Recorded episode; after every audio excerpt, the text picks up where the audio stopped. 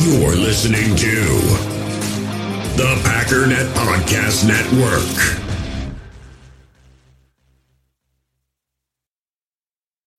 When you need mealtime inspiration, it's worth shopping Kroger, where you'll find over 30,000 mouth-watering choices that excite your inner foodie. And no matter what tasty choice you make, you'll enjoy our everyday low prices, plus extra ways to save, like digital coupons worth over $600 each week. You can also save up to $1 off per gallon at the pump with fuel points. More savings and more inspiring flavors make shopping Kroger worth it every time. Kroger, fresh for everyone. Fuel restrictions apply.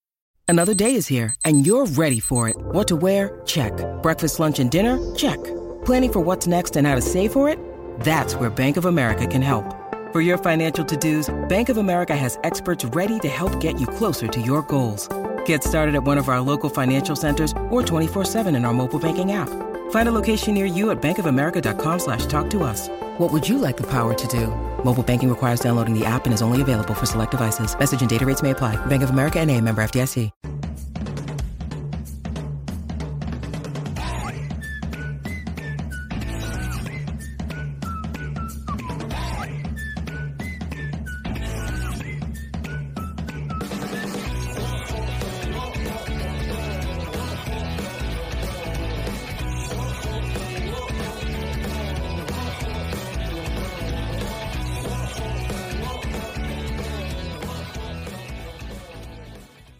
What's up, guys? Welcome into Good Morning Lambeau. My name is Clayton. You can check us out on packernet.com. You can find me on Twitter at Packers underscore access. You can email us Packers total access at gmail.com. You can text us 865 658 5824. I'm joined alongside Tim live in Green Bay. Tim's over there. This is Tim's flu game. All right. You guys know about Jordan's flu game. This is Tim's flu game. So we appreciate you hopping on. I tried, I tried to tell him, I don't know, half a dozen times, go back to bed. He ain't gonna do it. So Tim, how we holding up, man? I'm holding up, man. I'm fighting it off a little a little bit of flu running through the the green household. That's okay. Um, it happens. Tis can't get anyone right? sick on on on camera, so don't worry if I sneeze or something. You guys are okay. like I said, man, you need to kill the camera, kill the camera. I'll do the same thing. I ain't even sick, but you never know what's going on over here, man. If that door pops open right there, you're gonna see two dinosaurs run through here. Those German shepherds. I'm telling you, Lincoln was. Eh, we slept in a bed about half the size of our normal bed last night and Lincoln is just man, he he he he takes up the whole bed. And yeah, people are gonna put him in a kennel clay. Nah, man, we can't do that. Can't do that. I'm a dog person, man. They do what they want. And uh they only go in yeah. the kennel when they gotta go see the vet. What is this? All right. Omer said that Jake has COVID. He's been in rough shape, posted on Twitter the other day. You talking about Jake Shavink, Omer? I didn't know that. Did you know that, Tim? No, I had no idea. Well, crap. We need to oh, reach out to Jake then, make sure he's all right. So uh it is, man. It gets it gets a little wonky this time of time of the year. Yeah, Jen, I agree. Jen said kennels are evil. They are. Um, they're necessary evil sometimes. Yeah, it is Jake Shavink. All right, man. Um, it is uh it's a necessary evil, but same time, man. I don't think I'm ever going to look back and be like, I wish I would have kenneled them more. I'll probably look back and go, man, I, I should have kept them out of there a little bit more, right? So, you know how that goes. Paul Robertson in the chat said, uh, who do you think you are? I am. I hmm. think I think we'll cue that one up early. Who do you think you are? I am. And of course, I went glitchy there.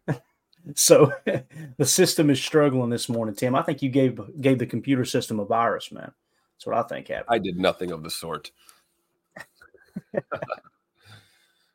least yeah. I don't think so. Doug says that's Joe Barry after today's game. Uh, he's talking to Paul, I'm guessing. So, uh, yeah, let's let's kind of talk about you know final thoughts going into the Vikings game. Of course, we're going to do a pregame show. Tim Tim will probably be off the docket. I'm going to suspend him for at least two shows, two more shows here, so he can rest up. But we'll uh, we'll give kind of a final look at the uh, during the pregame show. Um, but just wanted to, to touch on. I know the Packers put a, a, kind of a cool video out. I was surprised, man. People were dogging this video that they put out, kind of a preview for the Vikings. I thought it was cool personally. Um, so we'll hit on that. We got a little bit of Dontayvion Wicks slash Jayden Reed talk that we'll hit to. Any questions you guys got in the comments, fire away. But um, Tim, it, you know, after we've slept on it, going and getting ready for this Vikings game, anything changed in your mind? I know we've seen a fiasco last night in Dallas with Detroit. We we may hit on that too towards the end. It just depends on how the system holds up here. But um, how you feeling, man? It's the the the morning of the biggest game of the season, man. Yeah, I put a tweet out, and actually, I'll just I'll read it real quick just to kind of give you guys an idea of where I'm at. I want to get your take, Tim. I said, as a Packers fan controlled show slash podcast, we said it back in June, all season long and all season long. This is the youngest team in the NFL with an unproven quarterback. All season long, we glanced back at the 1993 team who had an unproven quarterback and won nine games. We said we we seen six to ten wins, and the one question answered is Jordan Love the guy. That answer is yes, and we sit at seven wins with two weeks to go. If you had told me we were going to be playing for a playoff spot in week 17 slash 18, I would have said deal. How blessed are we as Packer fans? Now let's see if these men can are ready to take the next step. Um, that pretty much sums it up for me. What do you think, Tim? How you feeling, man? Morning of. I feel great. Um, it's amazing to be at this part with this young team, you know, and um, we figured out what we needed to. We know Jordan's the guy, and um, which is huge, you know, because those guys know it too. You know, they they knew what what type of year this was, so his teammates know. You know, the guys in that that organization know. You know, it'll be a matter of time before uh, you know he gets the bag, so to speak, and signs a big lucrative contract to keep him here for the next 500 years, like we want him to be, and uh, you know that's coming. So um, I feel good, and yeah, we've got you know, hey, we got playoff football. This is this is our playoffs. Playoffs started really a week or two ago for us um, although nobody told us that apparently because we didn't perform so hot. But hey, right. we can make everything right tonight in Minnesota.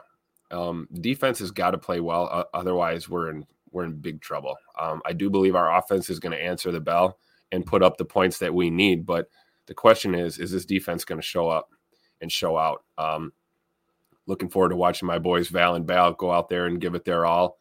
Hopefully, we get some good uh, safety play um, I, I hope Rudy Ford sees the field. I keep saying that like you do every every week.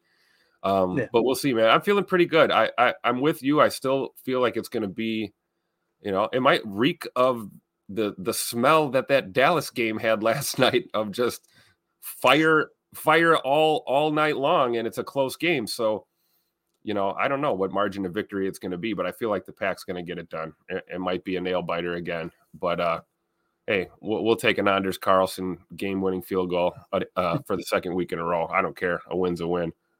Yeah.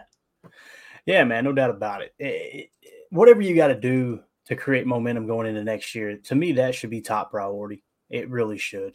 Um, you know, I know many people are, are, looking at it different, and that's okay, man. Every, everybody can fan how they want to fan. Um, I, to me, it's just it's all about what questions can you get answered this offense looks like it's set up for the future. You know, you you kind of hit on it there, Tim. We've got a contract coming up, right? Jordan Love is going to be that's going to be something we got to take care of, but he's under contract next year.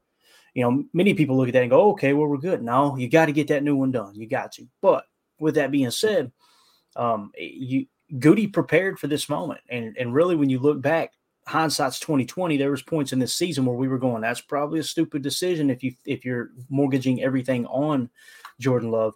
But that one year extension goody had at least enough faith in in in the quarterback. And and that's why i think also he was giving matt lafleur kind of a, a little bit of a leash this year. Like hey okay you know it's going to be a down year and it was kind of the same thing with jordan hey look we're going to give you one more year of security because we know what what shape the team is in right now and there's going to be a little bit of a process. So, you know, we've been very vocal on this show. We don't agree with everything that that uh, that Brian Gutekunst, all the decisions he's made, right? But you've got to give credit where credit's due, man. And there's been many things that have fallen into place. This offense being so young is just absolutely phenomenal. Like it, the fact that the receiver room is so cheap, the fact that that Jordan Love is still so cheap and you got him under contract for one more year, which gives you a lot of flexibility to be able to extend him to a multi, multi year deal if he finishes strong. It would take an absolute collapse this year for me to not be convinced, okay, I want to re sign him in May. And to the best of my knowledge, you have to wait at least one year after you've signed someone to an extension to sign them to another one. So I think May is is around the period, the time frame that the Packers could extend him long term. And if you take into consideration, like we said, how low his cap number is comparatively speaking across the league, and then being able to tack on years, let's say at a minimum a four year deal. Who knows? It may be seven years. He may he may go to them like, hey, look, I don't need Mahomes' money, but give me my Mahomes' security, and uh, and let's let's make this thing a wrap. That could be the case too, right? Um, I, a, a small percentage, Tim, of me is sitting in the background going, okay, he could still not pan out. That's happened before, right? Guys have had a, a great year, a very good to great year, and then you know it kind of fell apart. It's just we're so used to it in Green Bay. It seems like when you get one, you've got one. You know. Absolutely, and the fact that they've put weapons around him, um, you know, that's another thing. I think, uh, you know, you, how how you judge a quarterback also depends on you know who, who are you giving him to throw the ball to, who's blocking for him. Um, you look at our offense. You know, we've talked about this. We're like, I don't know, like two to four pieces away from really having that, you know, Madden level 99 type of offense here um, in the future. And uh, I'm excited about it. Um, to me, it's, you know, the defense is something we've got to get shored up and, um, you know, get get back over the hump, man. It's crazy how this defense carried us early in the year and kept us in these games. And uh, now we're begging them to come back and, and get us back to that that level of play. And you know what, though? I've got a feeling it's going to happen tonight. And uh, you get it done out there on the road in Minnesota. Um, all signs point to a to a good old fashioned boat race uh, in Week 18 at Lambeau Field against the Bears. So let's uh, go pack go. Um, again, emphasis on the on the defense, man. I see our offense being able to move the ball um, against this Minnesota defense and convert. So it's got to be up to our D to just get those stops, get off the field on third down. You know, please no no more third and fifteen conversions. You know, so that, tough, it boggles my mind that you, you know you'll third and fifteen and we gave up sixteen. It's like wow, we've got to we got to shut that down. Throughout the year, you've seen it when they played zone, right? Because people have been very vocal about it. we play we play too conservative, too soft, right? And then the game against the Giants, you know, we talked about it on Chalk Talk they were talking about well they're, playing too far off because one play Carrington Valentine didn't get the call right and then the 32 yarder obviously Keisean Nixon was playing catch man really mirror match press man was what he was trying to play essentially so that wasn't the case there then last week you know you've got a two score lead seven minutes left in the game you come out and you blitz six and you get burnt because Jaire is choosing to play 10 yards off the ball. I know we've talked about it at nauseum, but I was listening to the post game show last night for the Lions fans. It was hilarious. I saw that. Absolute melt. Did you see the clip I tweeted? Yeah. Absolute meltdown.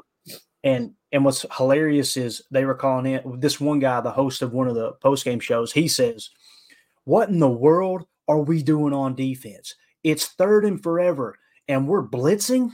And I went, "Oh boy." The Packer fans Packer fans are complaining because we're playing too conservative. Lions fans are complaining because they're playing too aggressive. It just goes to show you there's an answer for both questions, right? Like whatever whatever defense defensive style you're putting out there, whether you're being conservative or aggressive, there's always an answer to the equation. Every single play has an answer to the equation. The question is, can the offense get to it? And how difficult can the defense, the defenders, make it for them to get to it. That's the big thing. But Jen Wright in here says Clayton's poetry this morning. Yeah, if you think I'm a poet, here, here's me. Here's my poetry. I tried this one chili that set my mouth on fire, and I had to drink a two liter of Mountain Dew. right there. That's what I sound you like. You might have more country accent than you there, Clayton. That was I think you met your match. You've got different different styles of of country accents. Like you get to Texas Texas has got to be one of the coolest accents there is, right? It's just it's it just reeks of confidence, right? Tennessee has a different accent than Kentucky. Mine's a Kentucky accent. And and basically what it is, for those of you who actually care, you probably don't, you're going to shut up, Clayton, move on to the next thing. It's, it's bad enough we got to hear you talk.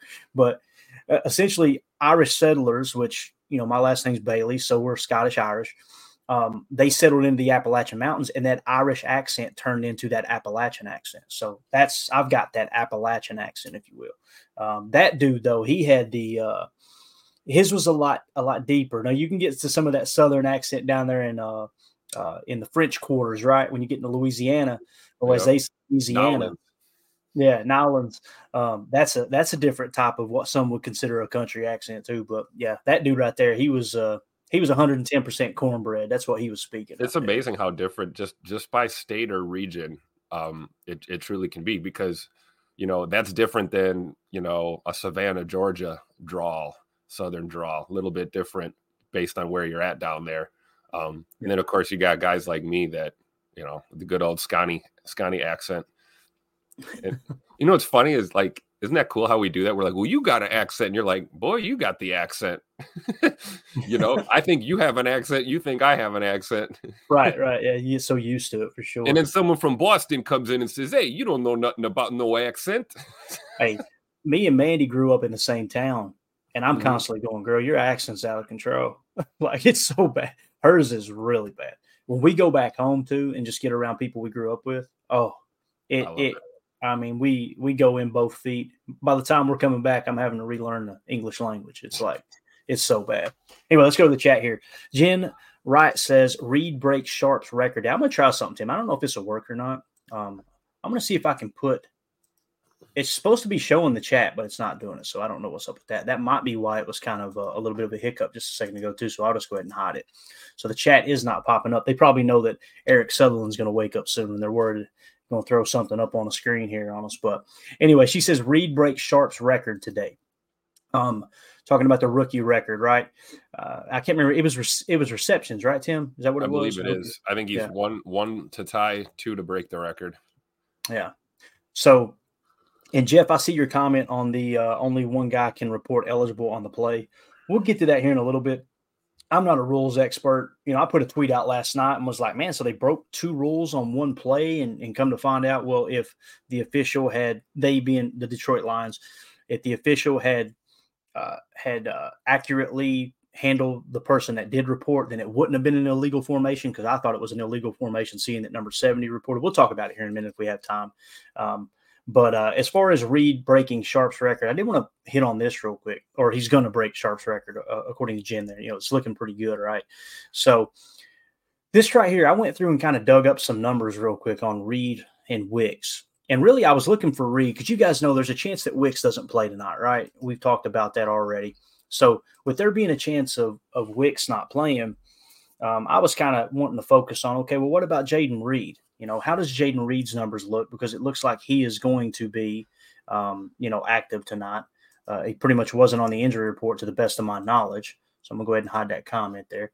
Um, so I was going through and was like, all right, what what is the passer rating? Essentially, the receiving rating, right? The passer rating when this receiver is targeted.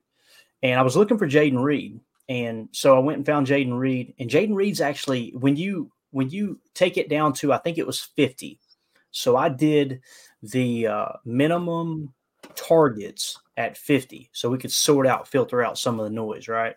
And jayden Reed's got 82. Some would say, well, why didn't you do 80? I didn't want it to be skewed too much in our favor. Obviously, he'd be much higher if we did anyone who's been targeted 80 times, which that is important to put that into perspective.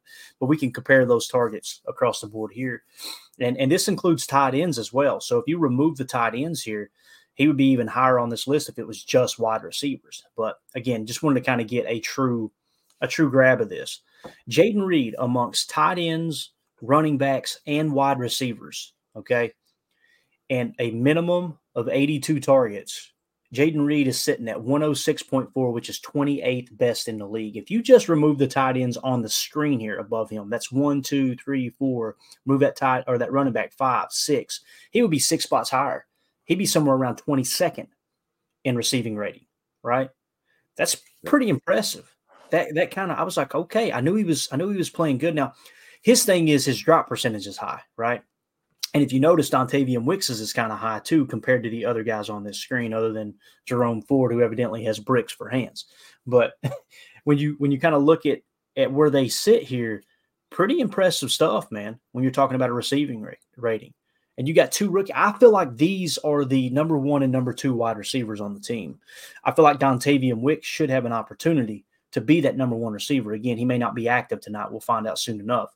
But Jayden Reed, one of those guys that when he's healthy, Tim, I mean, this receiving room is very promising. When you talk about Christian Watson and Romeo Doubs from a statistical standpoint, being your number two slash three or four wide receiver on the roster, Goody hit a home run, man. But uh, what do you think about those receiver ratings there, man? I've, I've, tried to go full screen here to help you see it, but if you need a number read off to you, just let me know. I mean, they it's it's pretty impressive that they're both in within the top 32, and that includes tight ends and running backs. You know, absolutely. And you know what has Jayden Reed do done anything this season that hasn't been impressive? I mean, the guy is just it still boggles my mind watching them play because you're you're expecting to see these rookie, you know, busted routes and you know we saw some of that early, right? You got two guys running the same route, and it's like, what are you what are you doing? Um, but that that was shored up very quickly, and uh, yeah, Reed is kind of emerging as one of those uh, one of those front runners in the receiving room, and I think what makes him so good is the fact that there, I mean, there's no there's uh, there's not a way out there that you can't utilize him in your offense, whether it's motion, slot, split him out on the boundary, you know, he he can get out and run with you. Um, and I think you know the drops, him having the higher uh, drop rate, like you said, that's that's coming with the fact that he's getting so many targets. You know what I mean? Like you're you're not going to catch them all. Um, same thing with Wicks. Wicks had a few drops. Malik Heath's had a few drops, but you know a lot of these rookies are are uh, coming full circle here and realizing just how much playing time they they had this year. I think a lot of rookies come into the league and they figure oh, they'll, they'll pepper me in a little bit and, you know, get, get my NFL legs under me. And it's like, here in Green Bay, everyone's been like, dude, you're starting. Here you go. You're starting. you're getting the reps. You're getting the touches, sink or swim. And, um, you know, we've seen guys like Reed and Wicks uh, definitely swim and swim well. And um, you're right, man. Can you imagine this uh, receiving room at full strength down the stretch where, where you've got Rome and you've got Scoot and you've got, you know, Don, the Don Wick and you've got, uh, Jayden Reed, and you know, hey, we haven't even parted our lips to talk about Bo Melton yet, who uh, was just signed. You know, and Malik um, Heath, and Malik Heath. I mean, absolute wow. dogs in this receiver room. You know, and again, like you said, Clayton. I mean, we're getting them at that. We're getting them. We're getting them for the Walmart price right now. this talent that we've got, so um, a lot to be excited about. And then, yeah, we haven't even talked about our tight ends. I mean, you know, this passing attack I, I think once we get that offensive line shored up and we figure out our situation at running back moving forward, uh, I think we're we're on the path for a top five, top ten defense here in the in the coming years. So a lot to be excited about. Yeah, yeah, no doubt, man. Uh, Paul Robertson in the chat said only knock on Jayden Reed is he's had a few drops. Uh, yeah, I completely agree. And you know, like someone else pointed out here, if I can find it, I've got a bunch of these marked now. Um, gosh, who was it? I may have lost it. Someone said, yeah, but don't you feel like the essentially they said, don't you feel like the, the drops have kind of calmed down? I do think that. I think as the season's gone on, the drops have uh, have kind of settled down. Dontayvion Wicks has got a high drop rate too, right? Yeah. But of course, we pointed out team wide across the league, I think the Packers are 16th in drops. Last year, you know, those are going to happen though, right? I mean, yeah. everyone drops a. Pay. What you want is you don't want it happening at the worst time. You know, you get a right. drop on on you know, one of these, you know, second and eights or something early in a game, it's not going to kill you. But if you're not coming up with that catch in crunch time, that's when it's a real issue. And we were very vocal early in the year too about how the uh, you know the the inaccuracy of Jordan early on. Some of those counted as drops too, right? Where it was thrown behind the receiver. You know, yep. like I, if, to the best of my understanding, if it hits the receiver's hands and they don't catch it, without a defender touching the ball, that's a drop, I believe. Well, there was many times that the ball was thrown behind them and there was a defender in the vicinity, and I, I don't put that on the receiver. Like you, I mean, if it it's it's on both players. If the ball hits your hands, you need to catch it, right? As a quarterback at the NFL level, you got to be able to put that ball within six inches, a six inch window of where you need to put it. And people say that's absurd. I know the NFL is absurd. you know, go back and watch the old Bill Walsh tapes with Joe Montana, him getting on Joe Montana because he said he wanted the he wanted the ball on a certain number on the jersey. Like that's how accurate he wanted the ball. Not just can he get it in the catch radius, but you know, put it put it in a place an exact location where we need it. Um, that comes knowing your play call too, right? You know, knowing the play call in the situation. We've seen a lot of balls that ended up back shoulder that were supposed to be out front, um, and vice versa with Jordan. But he's, I think once he's got his, uh, we talked about the pre-snap read, post-snap read getting better with him. I think his mm-hmm. I think that's what why we're seeing a little bit more accuracy and again getting the ball out in time and in rhythm too on a lot of these plays. If you don't get the ball out on time, it's going to be behind your guy. And if you get it out too early, it's going to be in front of him. So you're right. There's very little uh, margin of error in this league, man, especially for a quarterback. Yeah, absolutely, man. It's it, every every quarterback that comes in the league has a great arm and are are good quarterbacks. There are no bad quarterbacks in the league. It's just some. It's still it, it's wild that typically you got about 10 quarterbacks who are like considered okay, these are top quarterbacks in the entire world. It's just amazing to me that you can't find 32 human beings on the face of the earth that are considered quote unquote, you know, like great quarterbacks of all the people that's on this big ball of mud. It's just wild that there's just that few that pan out. And in some cases, it's because they didn't get, you know, maybe the proper opportunity. They wasn't put in the best position to win, right? Uh, you know, Russ, the whole Russell Wilson thing. Have you kept up with the Russell Wilson? Yeah, topic? that's a little, little crazy. It's wild, man. I mean, they like, signed that toxic contract, and now they're trying to weasel out of it, and I, I don't know. Yeah, I mean, essentially, I don't know all the details, but it sounds to me like they put a clause in there where at, at a certain point at the end of this year, he was due a certain amount of money and they could cut him and save that money. They're still eating a lot of cap, don't get me wrong. But it's it's almost like they they went to him last week and said, "Listen, if you don't redo this contract, we're going to bench you." It's an injury clause. They're they're they're concerned about him getting injured. In the hobby, it's not easy being a fan of ripping packs or repacks. We get all hyped up thinking we're going to get some high value Jordan Love card, but with zero transparency on available cards and hit rates, it's all just a shot in the dark. Until now, introducing slab packs from arenaclub.com, the only repack that provides real value, a complete view on all possible cards, and clear hit rates for each one. Now, when I buy slab packs on Arena Club, it finally feels like I know what I'm getting. And honestly, the best thing for me and my son is the fact that we're kind of novices into this. When I walk into a card shop with my son and a card says it costs $40, kind of just taking his word for it that that's a good value. So I appreciate the transparency on grading as well as just getting excited about seeing what you could potentially get. Right now, you can get 10% off your first purchase by going to arenaclub.com slash packdaddy.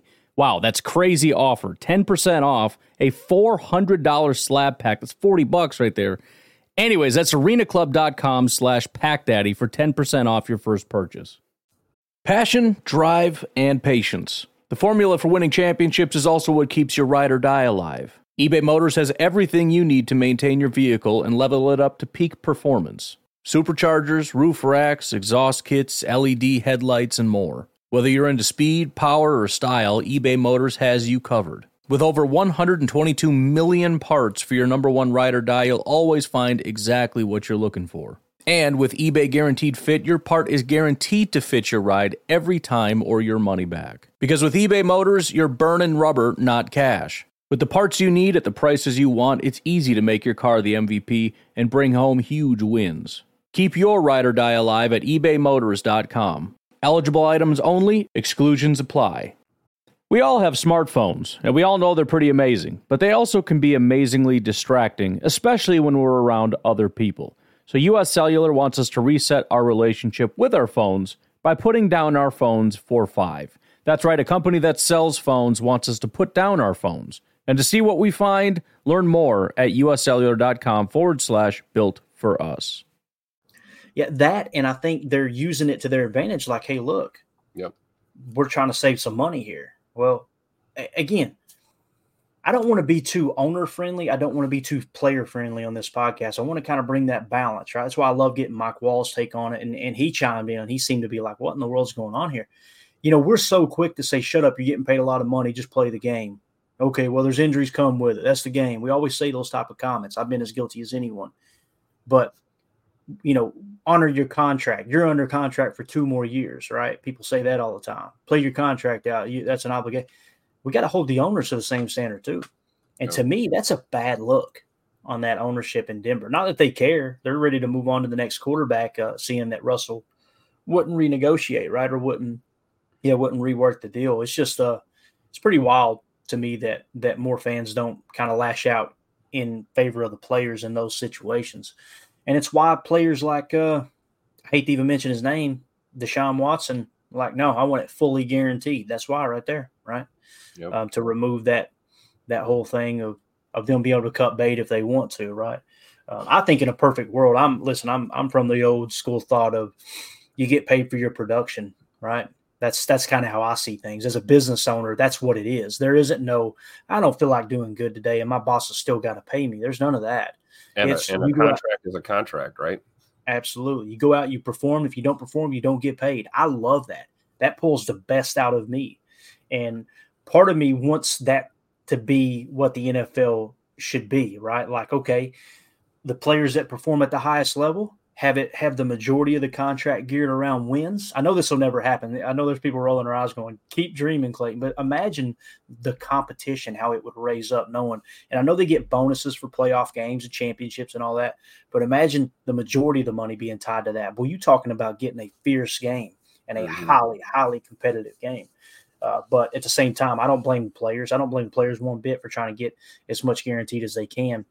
You know, there's some players, whether we want to admit it or not, that come into the league and they don't necessarily love the game, right? And I know as fans, it's hard for us to understand that because we grew up playing the game, we grew up loving the game, and it's like you get you get paid a king's ransom to play a kid's sport, but there's some guys that come in the league and it's like I just want to I just want to get a paycheck four or five years and get out. There's nothing wrong with that, you know.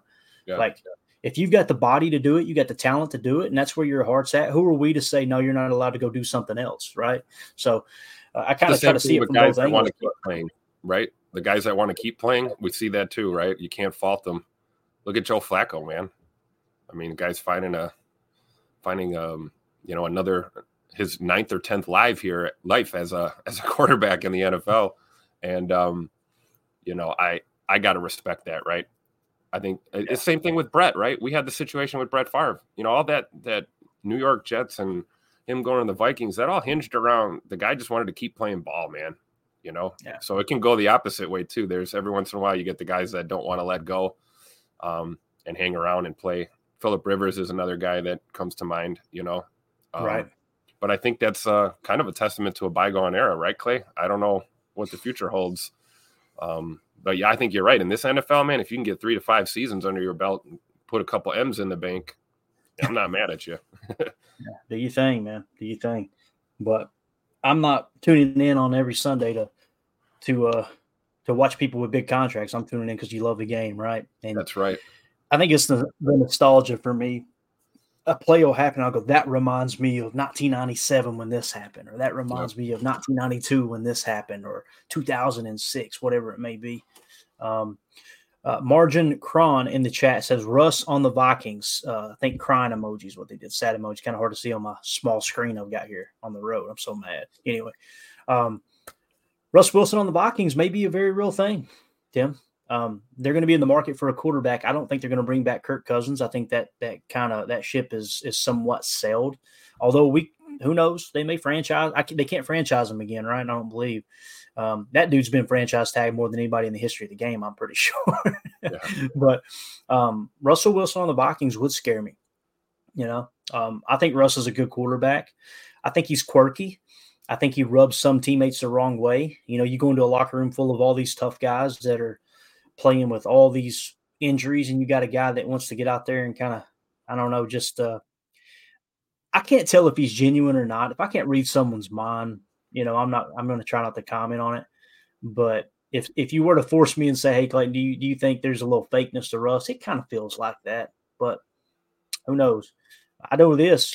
You put him in there with Justin Jefferson and Jordan Addison and T.J. Hockenson and uh, Kevin O'Connell and what he's kind of patched together this year without without Kirk Cousins. You got to give credit where credit's due. That would probably worry me a bit. Now, from a Packers standpoint, we've absolutely owned Russell Wilson. It feels like Tim. Like other than the playoff debacle, which I think we would all agree, I wouldn't put that on Russell Wilson won that game. That was more about we gave that game away there, the NFC Championship in Seattle years ago.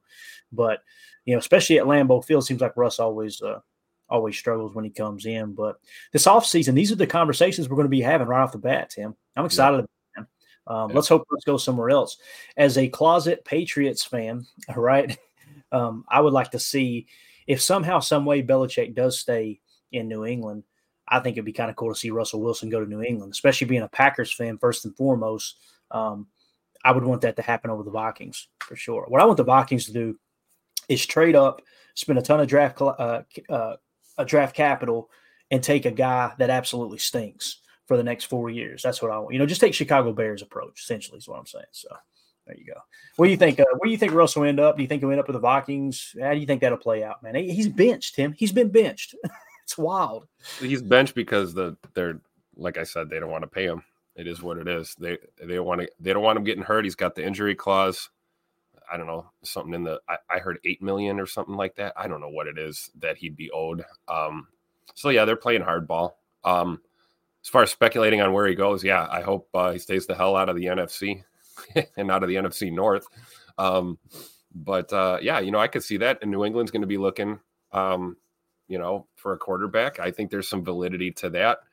I think, uh, you know, Coach Belichick would probably love to have someone with a little more experience um, under his belt. Um, and yeah, you got to respect. Say what you want about Russell Wilson being a cornball. I mean, it is what it is. But you know, you got to respect the game. You got to respect the way he plays the game. Um, you know, he is a champion and uh, a heck of a quarterback when he's when he's on his A game. So um, yeah, I mean, like you said, a little cheesy at times, little uh, comes off a little flaky or fake sometimes. We heard the stories about you know him with the office in Denver and kind of the the prima donna attitude kind of thing.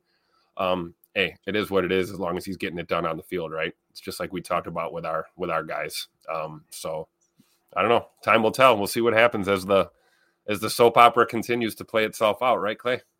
Yeah, really, man. And Sean Payton came in there and said, "Listen, buddy, not on my watch. This ain't happening. I don't know what you're talking about having your own office and this and that, but we ain't playing that game up here." So it's pretty wild, man.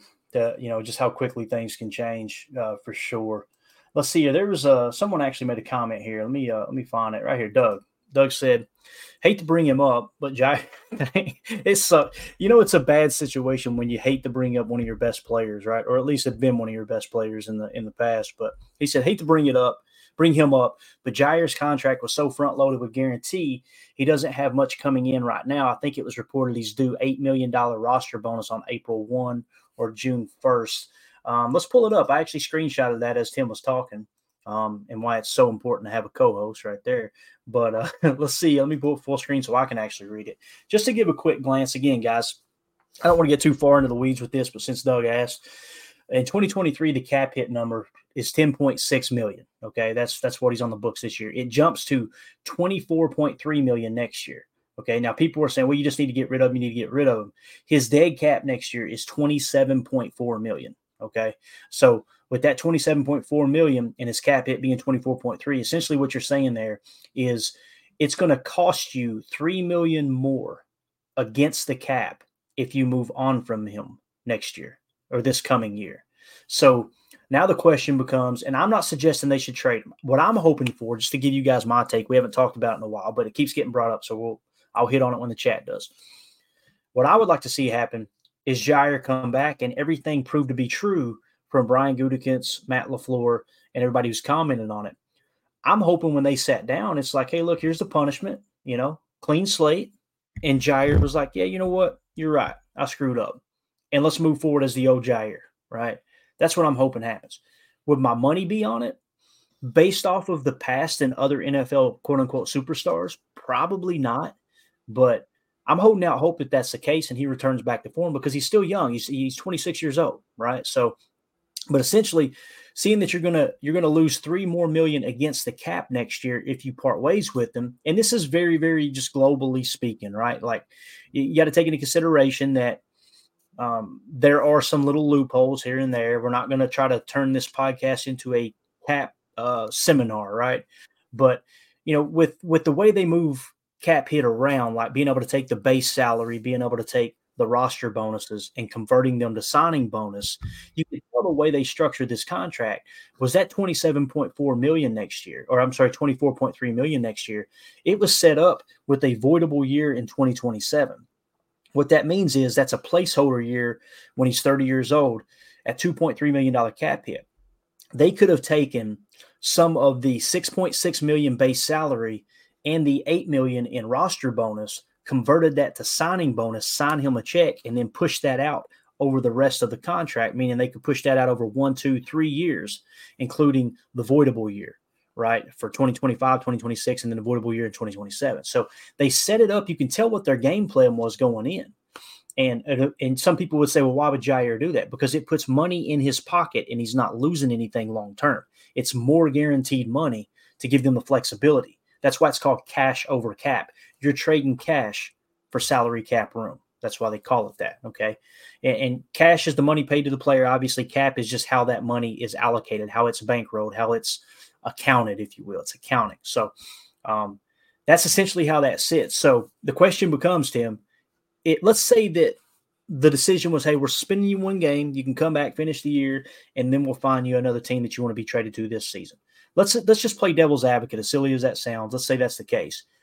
For me to make it worth it, you're going to have to get some pretty good draft capital back to take into consideration you're losing a player who has been great in the past, hasn't been great here recently, but has been great in the past, and you're going to have to eat three million in cap. So, what do you think, man? Just on the surface, how do you think that'll play out? What, what's your best guess?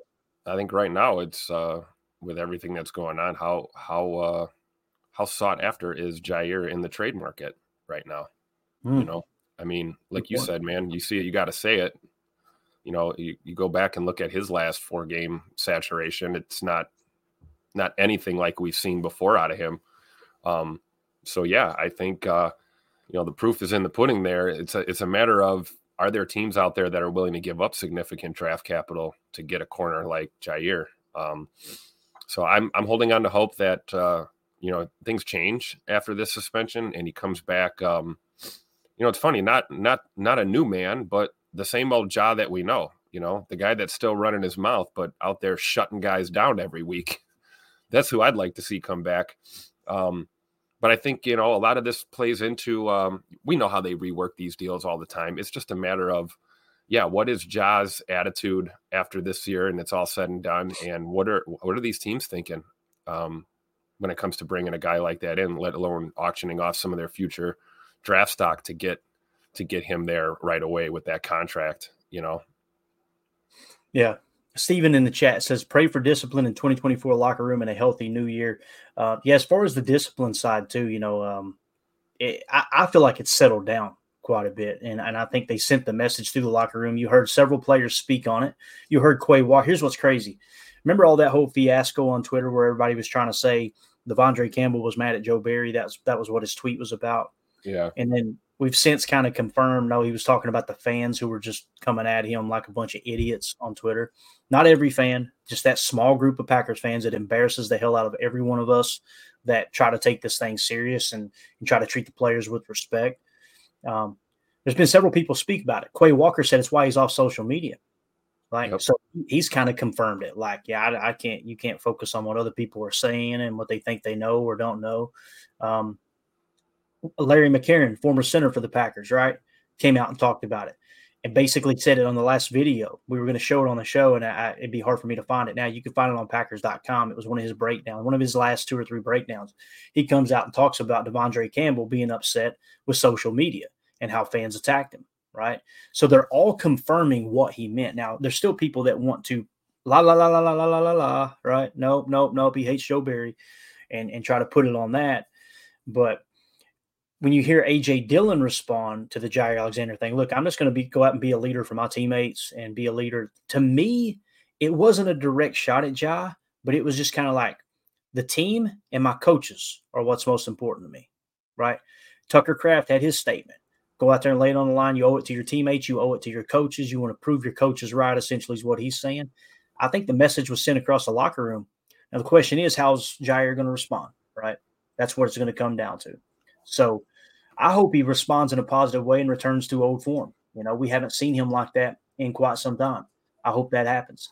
So, I'd like to uh, see him not pay 700 grand every year just to skip preseason workout program. See, that's the thing too that people brushed under the rug. It's like, oh, they're he, he's protesting the coaching staff because he knows they're horrible and this and that. And it's like, bro, he's skipping he's skipping the off season stuff. He's doing, you know, not everything, but a good chunk of it.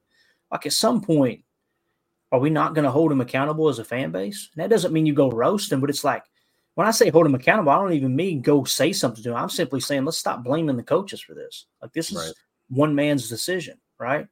Uh, I don't know. It's just something that it's I think it's worth having a conversation over for sure. Omer in the chat says Jaire doing what he needs to be doing, uh, being a cricket right now. That's a positive, I'd say. Completely agree. It'd be real easy for him to come out on social media, even though he was suspended, right? If he didn't care whether they were going to cut him loose, trade him, or whatever, he's already been suspended and cost him a game check, to the best of my knowledge, um, for conduct detrimental to the team. Um, you know, he could come out and put a social media post out like miss something, or you know, he, he could do something, you know, kind of encrypted in a tweet like all these athletes do nowadays. But we haven't seen that. So, Omer, I think you make a great point. The fact that he's been quiet about it, you know, um, says a lot. It really does. It says a whole lot. So, um, let's see here. Doug in the chat, actually, Blake Berry here said, uh, "Big drops from Reed that come in, come to mind are dropped uh, deep crosser on Thanksgiving, and the one that was ripped away for a pick on a seam route against the Vikings. I remember the one against the Vikings. Blake should have caught it, no doubt about it. Hit his hands, shouldn't be ripped out but he had to turn all the way around to catch that ball rather than in stride. That's a perfect example of where both of those opinions can be true. Bad ball, bad execution, holding on to the ball, right? Uh, yeah. But I feel like that stuff settled down. It feels like it's been forever, right? Since we're we've seen uh, uh, these young receivers, and we go, ah, yeah, they're young. I mean, they Tay Wicks watching his routes, whoo, boy, it's, it's just a lot of fun. Jayden Reed's toughness, um, it's I think it's a bright future for sure. Uh, let's see here. Doug in the chat says, My only concern about Love is he throws the occasional hospital ball, two long balls to uh, Doubs and the TD to Wicks. But that's the only thing with the kid. Yeah, he's just still kind of zoning that in, zeroing in that accuracy. And you're right, man. There have been plenty of hospital balls for sure. Um, that's part of wild. the game, though, right? Sometimes you have to throw it. If you need a first down, you need a first down, and you gotta you right. gotta thread the needle and trust your yeah. guy to brace for impact and hang on to it. It just is what it is. And we're sitting on the couch going, he could throw that better and he's right. got a 320 pound defensive tackle bearing down on his face, right? So you gotta always gotta put that into perspective for sure.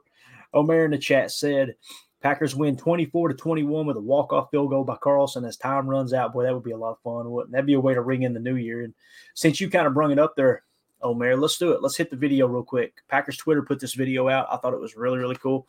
Uh, let's hit it and see what you guys think. That many there were several fans that were bashing the media team for putting this together. I thought it was well done.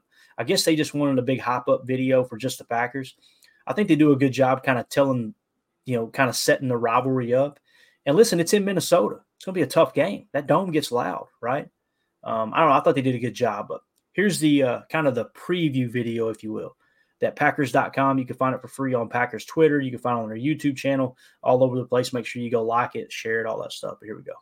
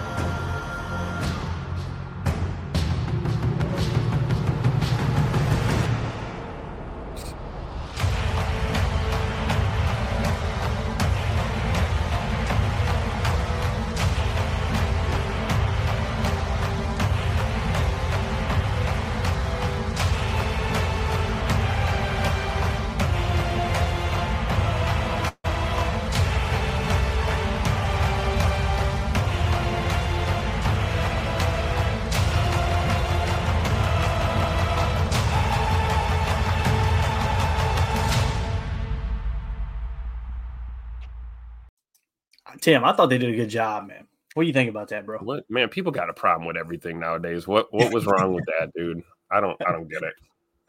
Yeah. I don't get it. I thought it was, I, thought it was cool. Yeah. Short to the point, little dramatic music, a lot of cut shots. You know, looks yeah. like a like a John Wick movie.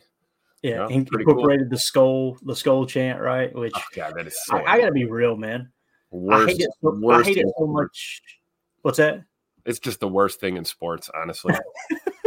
I was gonna go the opposite. I was gonna say I hate it so much I like it. I love oh. the. There's nothing better than seeing them hit that skull chant and then you go down the yard for 65 or go down the field for 65 yards, score and just shut them up. It's like it's like the go pack go chant and all that. It's just I like how teams kind of create their own identity. The Vikings, hands down, though, are my most uh, disliked franchise. Um, and it's tough because I got a nephew who's a big Vikings fan. He's just a great kid, loves football, going to be a great football player and uh, it's just it, it's I have those memories of how arrogant they were when Brett went to the Vikings. I'll never forget that one super fan for the Vikings saying it was so great seeing the Packers lose their god. It's like, first of all, nobody thinks Brett Favre is a god in Green Bay. Never have, never will. We, we, as a matter of fact, Vince Lombardi set that set that tone early. He said, "What right. God, family, and then the Green Bay Packers." But it was just like they they were just waiting for an opportunity to do that, right? And the fact that he threw that interception in that purple jersey in the NFC Championship against the Saints just blessed my soul. So um, they're they're hands down my most hated franchise, but you know, it is what it is. So uh, all right, let's do this, Tim. Do you do you want to talk briefly? Do you got you got ten more minutes in you? I sure do. All right, let's do this. You you you'd be dying over there, and you wouldn't say no, man. So the big conversation, the big topic, and we're not going to spend a whole lot of time on it. People brung it up earlier in the in the chat see if I can get back to it uh, right here. Jeff said, Clayton, only one guy can report eligible on a play question mark. So he obviously is referring to the Detroit Lions situation, right?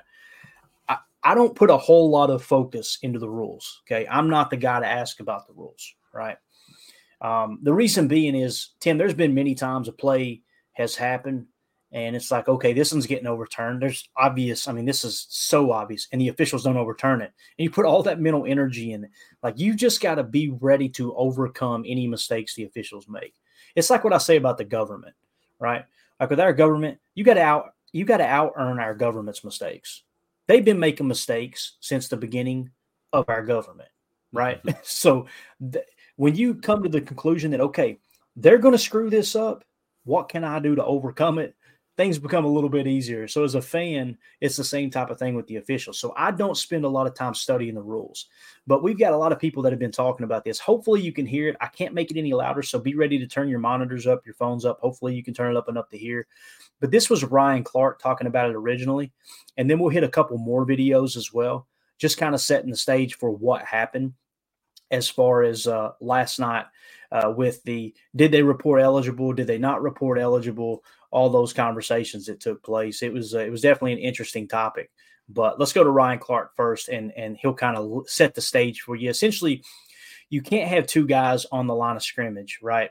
Um, pretty much outside of the tackles, and I originally thought, okay, well, whether he didn't report or not as eligible, it was still an illegal formation. But in all honesty, if he reported as eligible, it wouldn't have been an illegal formation.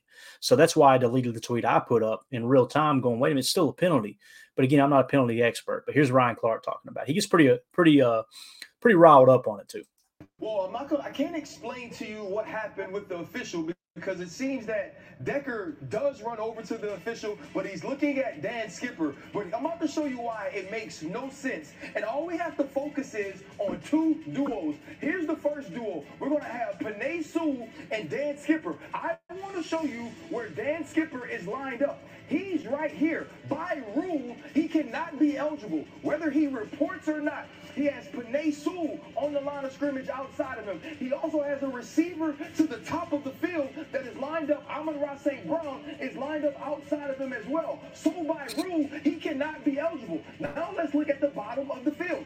When we look here, right, we have Taylor Decker on the line of scrimmage, which means that if Josh Reynolds is not going to cover him up and he's going to have an opportunity to be eligible, Josh has to be off of the ball. Any other lineup, if Taylor Decker is not eligible and not going out for a pass, Josh Reynolds will be all the way up on the line of scrimmage, almost like we saw Kadarius Toney when he was on sides. Now, what you're going to get out of this, you're going to get a crosser here, and after the play action pass, Taylor Decker is going to block, block, block, and release. It was perfect. The Detroit Lions did everything they needed to do from Dan Campbell telling them what the trick play would be early to Decker reporting to having everyone lined up in a position you need to be lined up to win. Now, you think to yourself, there's Okay, so mm-hmm. that was kind of him setting the stage for you guys, right? Now, let's bounce back. People were here's here's essentially what happened. You had multiple offensive linemen walk over to the official, right? And they did it intentionally because they didn't want the whole point of reporting as eligible is you within the rules, you've got to let the defense know here is the eligible receiver. Okay. You can't pretend like he's going to block. You've got to let us know up front, okay, he is going to be eligible, or else he can't catch the ball and it's it's an ineligible receiver, right? So three offensive linemen walk to the officials, and Decker, number 68, says to the official, uh, this is the Detroit Lions take on it. He says to the official, I'm reporting eligible. And he said the official acknowledged it. The official said number 70 said it. Okay. So the only blame I put on Detroit is you tried to get cute, you tried to get manipulative, you tried to uh, convince you you wanted to hide this from the defense as much as possible. Hey, look, that's gamesmanship, right? I got you. As a Lions fan, I'd be going, "Hey, good on them." It backfired, right? Now, here's the problem I have with it. When I went to bed last night, that's how I felt. When I woke up and I seen this video emerge, you can clearly see Decker report as eligible. Watch this right here. Decker also not not only did he report as eligible, there's zoomed in camera where you can see the ref's eyes look at Decker, right? And he shakes his head yes, like okay, I've got you. So they can't lie and say no. And, and, and this is officially this is what the official did too. The official came out and said 70 reported as eligible. And then you look at the tape and you can see Decker report as eligible. Number 70 said, I did not report as eligible. I didn't say, he said, his exact words were, I didn't say a damn word, is what he said. So we have on camera the official actually lying about it. But watch this right here. I, I don't know if they'll zoom in as far. You can find the clip on Twitter. You can zoom in and see it. But let's see if this will, uh, hopefully the connection will hold up where you can watch it. But watch this. Walks over to the official, and you only do that if you're telling the official you're reporting is ineligible. And so I don't know if, if, if he just didn't hear that or what. They said that only Dan Skipper reported, but the evidence is is on the tape. So it's hard for you know. Initially, I thought, well, maybe he didn't report because he's already in the game, but hard to believe that he didn't. Here, here is the call that was made after the flags were thrown. What else could it be?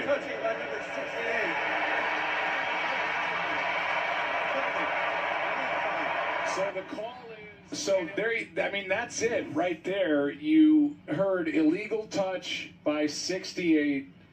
Did not report as eligible. So it's right there. Yet you look at the replay and you watch Taylor Decker walk up to Brad Allen and say something. It would be odd for him to do that. Typically, he'd be in the huddle getting ready for the next play. I don't think Brad Allen ever recognized Decker. I think he sees number 70 come off the bench and he follows him all the way into the line of scrimmage. He knows he's going to have an ineligible come in and play eligible. I think Decker tries to get to him and say, hey, me too. I, am with the ineligibles on this play. My guess is based on where Brad is looking and the announcement, there's no acknowledgement. Well, I, you see that Goff is trying to get Decker to go over, and he, and he does my guess is is that knowing how these things work. All right, so Drew D says something in the chat here. He says, "But he's covered up anyways." That was my original tweet too, Drew. But what they're pointing out is, if seventy didn't report as eligible, then that's off the table. He can't be a receiver anyway, and he wasn't a receiver in the play, right? That's why I was like, okay, so they made two they made two mistakes on one play. No, they actually had it right. This isn't my opinion. This is former NFL players' opinion. This is Hall of Famer Troy Aikman's opinion. This is Dan Orlovsky, former NFL player's opinion. Like we said, Ryan Clark hitting on it. Now, the the way that this gets really, really deep, Tim, is anytime that this happens and a coach knows, okay, this may be an issue, he will go to the officials early and say, hey, look, remember that play we talked about? I'm going to run it. So be ready. Number 68 is going to be eligible. Okay and and this that's how it's set up. That's how you set the set the stage for this play to make sure this mistake doesn't happen. It still happened. Watch dan campbell here on the sideline. Somebody caught this. This actually dropped uh i can't remember who shared it on twitter but they dropped this video and you can see dan campbell looking at the official saying i told you. I specifically told you. Watch this.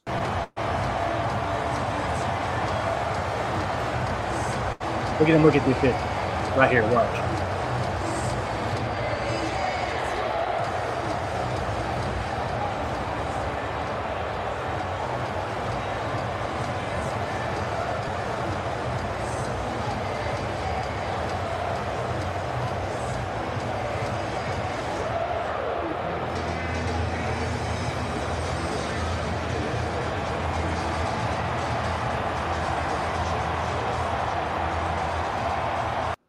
listen, you guys know I'm not a Lions fan.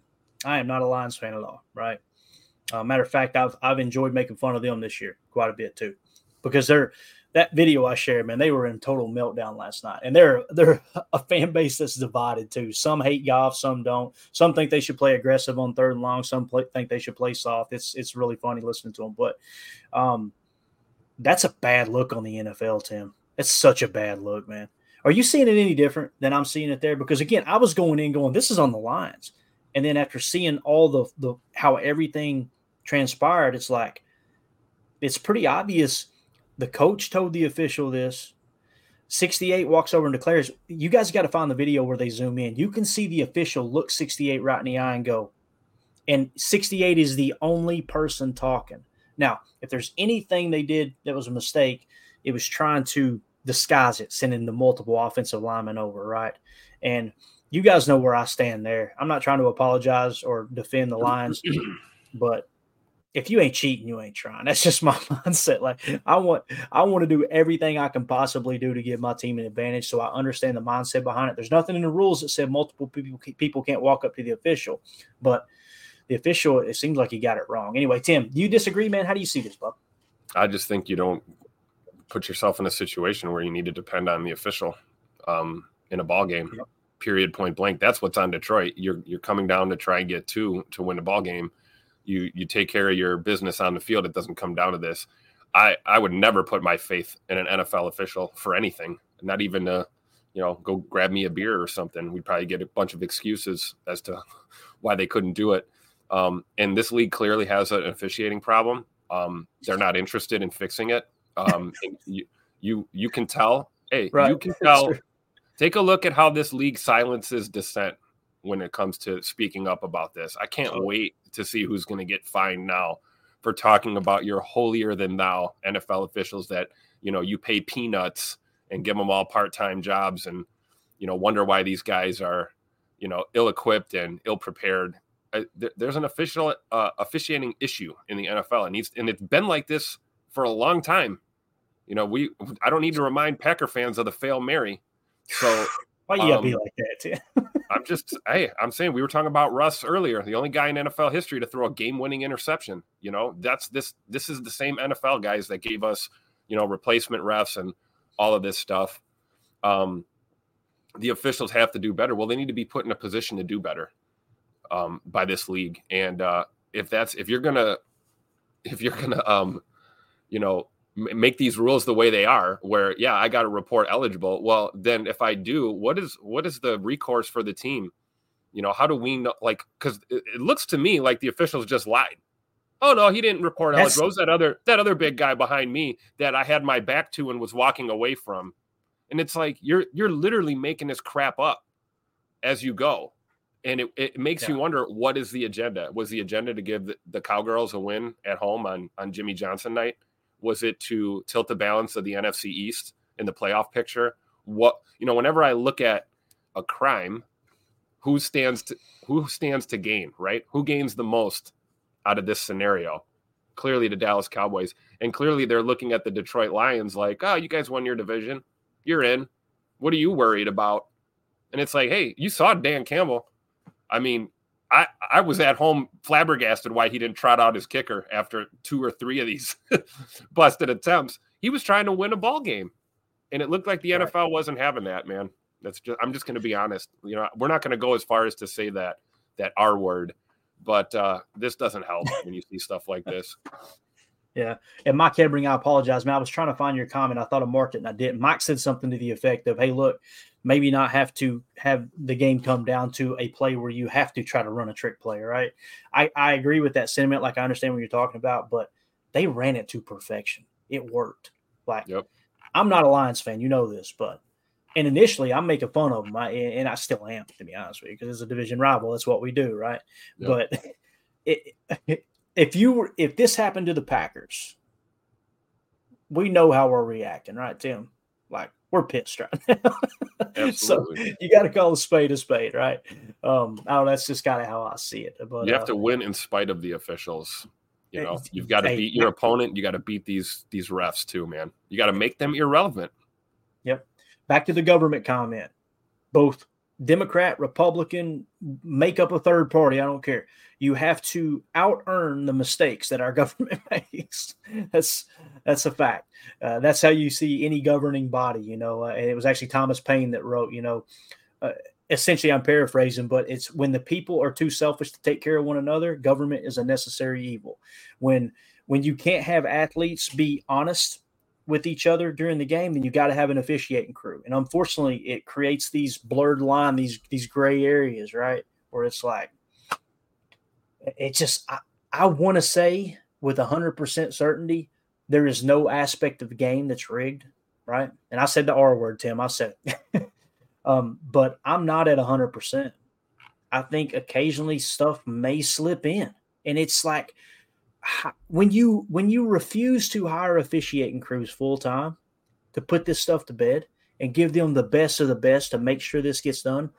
You know, you notice that some of the best officials aren't in the officiating office now. You know why? Because these TV crews, these TV companies, Fox, CBS, they've hired them away by offering them more money than the NFL. And the NFL is this huge, huge, like you can afford to pay for the best of the best. Why not do that and put this to bed? That's why it's hard for me to defend them now, like going, oh, no, there's no way it's race. Like, you aren't making this any easier on yourself, NFL. Pay the officials, make them full time. Some people are going, what do you mean full time? They're not full time employees, guys. Like, in, in most cases, from what I understand, maybe every case, these officials have to go get jobs in the off season because that's how little the NFL pays them. And it kind of feels like they want it like that. And I just don't understand that, man. If it's if it's the only thing bringing up the opportunity for people to question the integrity of your sport, why would you not put that to bed, man? Like, take take old Yeller out behind the barn and put him down. It's time. You know what I mean? Like, let's make sure this doesn't continue to happen. That's the that's the part I really don't understand. Doug in the chat said, "My guess: the Lions had three guys walk to the official, 68 verbally reported, but the official got the number wrong and said it was 70." And then, like Tim pointed out, Doug, he just doubled down on it. That's where the mistake was made. Listen, nobody expects anybody on this earth to be perfect, right? But we do expect each other to be honest, right? Like, mm-hmm. if you made a mistake, hey, look, man, I screwed up. We say it. If you see it, you got to say it. I seen myself screw up. Let me tell you, I messed up. May cost him his job, but if you don't have integrity in the world, man, you ain't got nothing. You really don't. Um, so uh, yeah, I know. Like like I said, some people are like, well, okay, you need to actually uh, you actually need to uh, just kick the extra point there. I agree with that. Once once you got the penalty right on the first attempt, kick the extra point. Yeah, that was the best play you had in the bag, right? And obviously they went for it again. I think did they have another penalty, Tim? Am I thinking right? There was another legit penalty or something. Seemed like they tried three times. They got it twice, and then yeah. they got Micah yeah. Parsons to jump. Um, That's what it was. On one, yeah. So after that second time, right, and it fell incomplete, you got him to jump or whatever. Just kick the extra point, man. You know, I understand Dan Campbell's approach though. He's trying to he's trying to um, you know Lombardi school here. We'll run it and let's get the hell out of here, right? Like they're on the road, grinder. They, they did not want to go to overtime against Dallas, and uh, that was evident by the the play calls. But yeah, um, it's just unfortunate, man. It really is. Like, like Lucky says here in the chat. Hello, hello. You play to win the game. You don't play to just play it right. Love it. All time moment there. All time moment. Yeah, and that's what Dan Campbell was saying. You know what? That's why his players love him. His players are like, he believes in us. You know, it is what it is. We hate the Lions, right? We can hate the Lions and still appreciate the fact that Dan Campbell, we got to acknowledge, guys, he's a pretty good coach. Like, I know there's still some people that don't believe that. I'm, I respectfully disagree. I think he is a good coach. And it bothers me that he's up there in Detroit. And I hope they fall flat on their face and they get rid of him. And then we hire him as a tight ends coach or something. So, you know, Drew D in the chat says, actually, you're right. 68 isn't covered up. Uh, the wide receiver is off the line. That's what I got wrong too, Drew, because I was taking into consideration 70 was the one that reported eligible. You know, so when you look at the whole thing globally, it happens so fast. That's why I deleted my tweet because I was completely inaccurate in that. I'm like, okay, I don't want to spread false information on Twitter, but reacting to it in real time. I'm like, because the official actually pointed that out. 70 reported. So not only was he ineligible, 68 ineligible, but also it was an illegal formation. He pointed that out. Well, not if 68 reports as eligible, right? So, um, yeah, if 68 doesn't report as eligible, then that receiver on the opposite side's got to be on the line, if I understand correctly, right? Because you got to have someone on the line both sides of the ball. So, again, I'm not a rules expert. I could have had that part wrong, but that's the way I understand it. So, uh, but yeah, it's a, a, pretty good conversation. I expected to go that long, but people were talking about it, so I thought, why not hit it? Um, we'll end it with this though. I, there's a bunch of chats in here, man. I, I apologize, guys. We just ran out of time. I want to be able to get to them. I always try to get to the super chats for sure, but it's uh it's so difficult. I have 40 unread messages as we were talking about that, Tim. But it's a good thing. The show's growing. It's just uh, part of me wants wants it to stay a certain size, just so we don't, you know what I mean? We don't miss on this stuff. But I'm sure it was a great conversation. So um, all right, Omer earlier I had it marked. He said we also need to run Aaron Jones 14 to one um, when he when he had we're 14 to one when he has 20 touches plus. The best way to win this game is with time of possession. Keep Barry's D off the field is the key to victory. Jen Wright agrees. Said Sunday night football equals showtime with a Y. You know that's 33 himself. We might get us a heavy dose of uh, Aaron Jones tonight, Tim. But parting thoughts, man. You muscled through. This is Tim's flu game.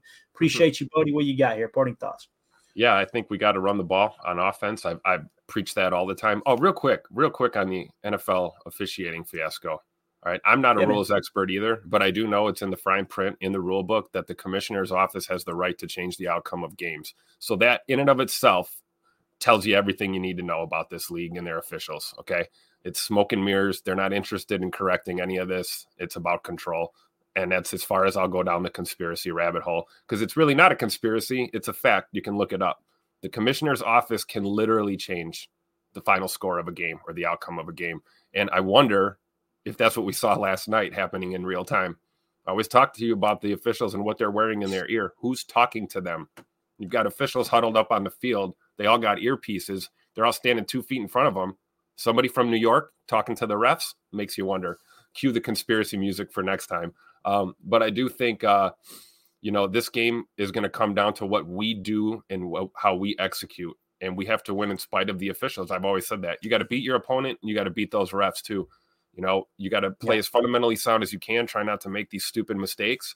Don't shoot yourself in the foot. And yeah, we have to, you know, this offense has got to have some semblance of a run game so we can uh, have Jay Money lighten them up with the RPOs and the the play action darts and those kind of things. So um, I think there's a logic, uh, good logic to the the sentiment that hey, try and keep our defense off the field. You know, long sustained drives by uh, Jay Money in the offense. I'm I'm with that, but I also think that um, we're going to get a performance out of our defense today. Um, I think the young guys are really going to step up, and I'm looking forward to watching uh, the defensive side of the ball too. Because if our D shows up tonight for sure, eh, we're we're leaving with a dub. I fully believe that. So go pack, go. Doug says, Tim, way to power up, get better, sir. Appreciate you, Tim. Greg in the chat says, no defender of the league offices here, but is it possible that keeping the refs as hired guns keeps the NFL refs relationship from becoming more corrupt? I didn't look at it from that angle. Could be, Greg. Could be. Um, I just want everybody to be on. I, I I try to pretend like I live in a world where everybody's honest, and like you're pointing out, just not the case. And uh, I, I don't know if you guys watch lot, as many documentaries as I do, but there's been several different mafia documentaries. I, I, I love reading up on the Irish mob, the Italian mob, all that. Um, been several people come forward and say, "No, we've we've had our hands in the NFL for a while," and it and it they they haven't gone as far as saying, "Hey, it's continuing to happen," although they would lead you to believe that. It's really easy to shave points, right? I just don't um, I don't know if it's as as cut and dry as some people try to make it out to be to be rigged. I'm going to continue to be naive and keep myself convinced that this stuff doesn't happen behind the scenes, just because I love sports so much. Um, I'm going to plead ignorance here. So there you go. Uh, Trevor Anderson in the chat said, "Love has the day we've been waiting for tonight with four plus touchdowns and the Packers roll." 42 to 31 because our defense still can't stop anything. Laughing emoji. There you go. There you go. Hey, I would take it. I would take a 42 to 31. And I, I, feel comfortable saying the large majority of the fan base would be okay with that too, because it would still justify firing Joe Barry and you come out with a dub, right? I would rather see the defense stand up and create some momentum going into next year too. I still think Barry's gone, um, but I want to see the defense be able to kind of have something to build off of going into the next year as well. Um, in a perfect world, of course. But all right, guys, we're out of here. I appreciate y'all hanging out with us. Uh, You guys made this show like you always do. Tim, thank you for muscling through, buddy. Um, the plan is to be back tonight for a pregame show. Tim, I'm I'm going to suspend you for one show so you can actually rest up. Although I wouldn't be surprised if you still try to sneak in here. But we'll do a pregame show uh, roughly an hour and a half before the game. We'll take you up to 30 minutes to kick off, get you the actives, inactives, all that good stuff, and just have a little fun, little pregame festivity before the game gets kicked off. Uh, hopefully, we can do a post game show. It may be a really quick one, but you guys know it's New Year's Eve, and my wife will divorce me if I'm not hanging out with her as we ring in the new year and I'm on here talking football like I do 24 7. So uh, we'll do the best we can in that regard. But appreciate you guys hanging out with us. For those of you listening on the pod, thank you for making us a part of your day. As always, let's go out and be the change we want to see in the world and go back up.